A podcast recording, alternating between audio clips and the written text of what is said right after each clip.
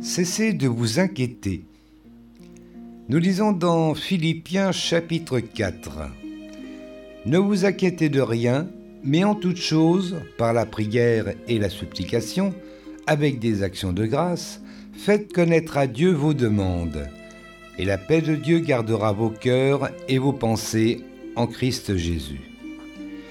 L'inquiétude, un sentiment de malaise ou de trouble, est un fléau qui semble toucher des milliers de personnes aujourd'hui.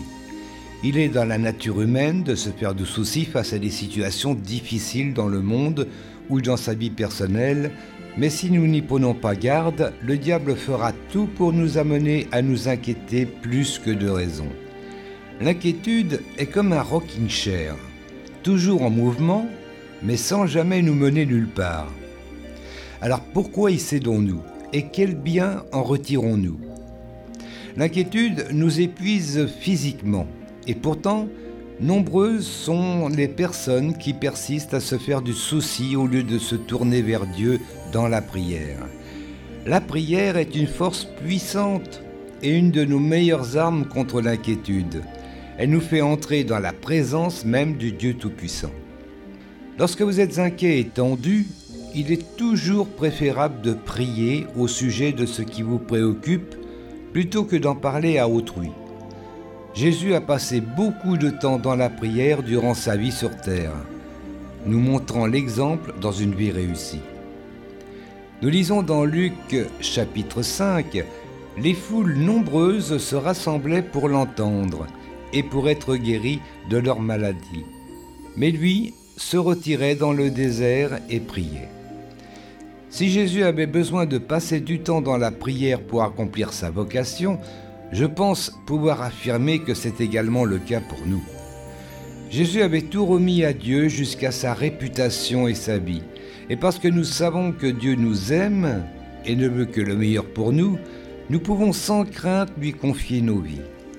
Nous n'avons pas besoin de lui expliquer tous nos problèmes. Nous pouvons simplement les lui remettre et lui demander de s'occuper de toutes choses. Trop souvent, nous compliquons nos prières et nous diminuons leur efficacité. Il est temps que cela change. Lorsque nous nous inquiétons et nous tourmentons pour trouver une meilleure solution, il nous faut savoir que seul Dieu sait ce qui est le meilleur pour nous. Dans Matthieu chapitre 11, Jésus lance cette invitation. Acceptez de vous laisser diriger par moi et mettez-vous à mon école. Ainsi votre vie trouvera son épanouissement dans le repos. Quelle promesse merveilleuse Le Maître de l'univers aspire à passer du temps avec vous et à vous libérer de l'habitude destructrice de l'inquiétude. Une action pour aujourd'hui.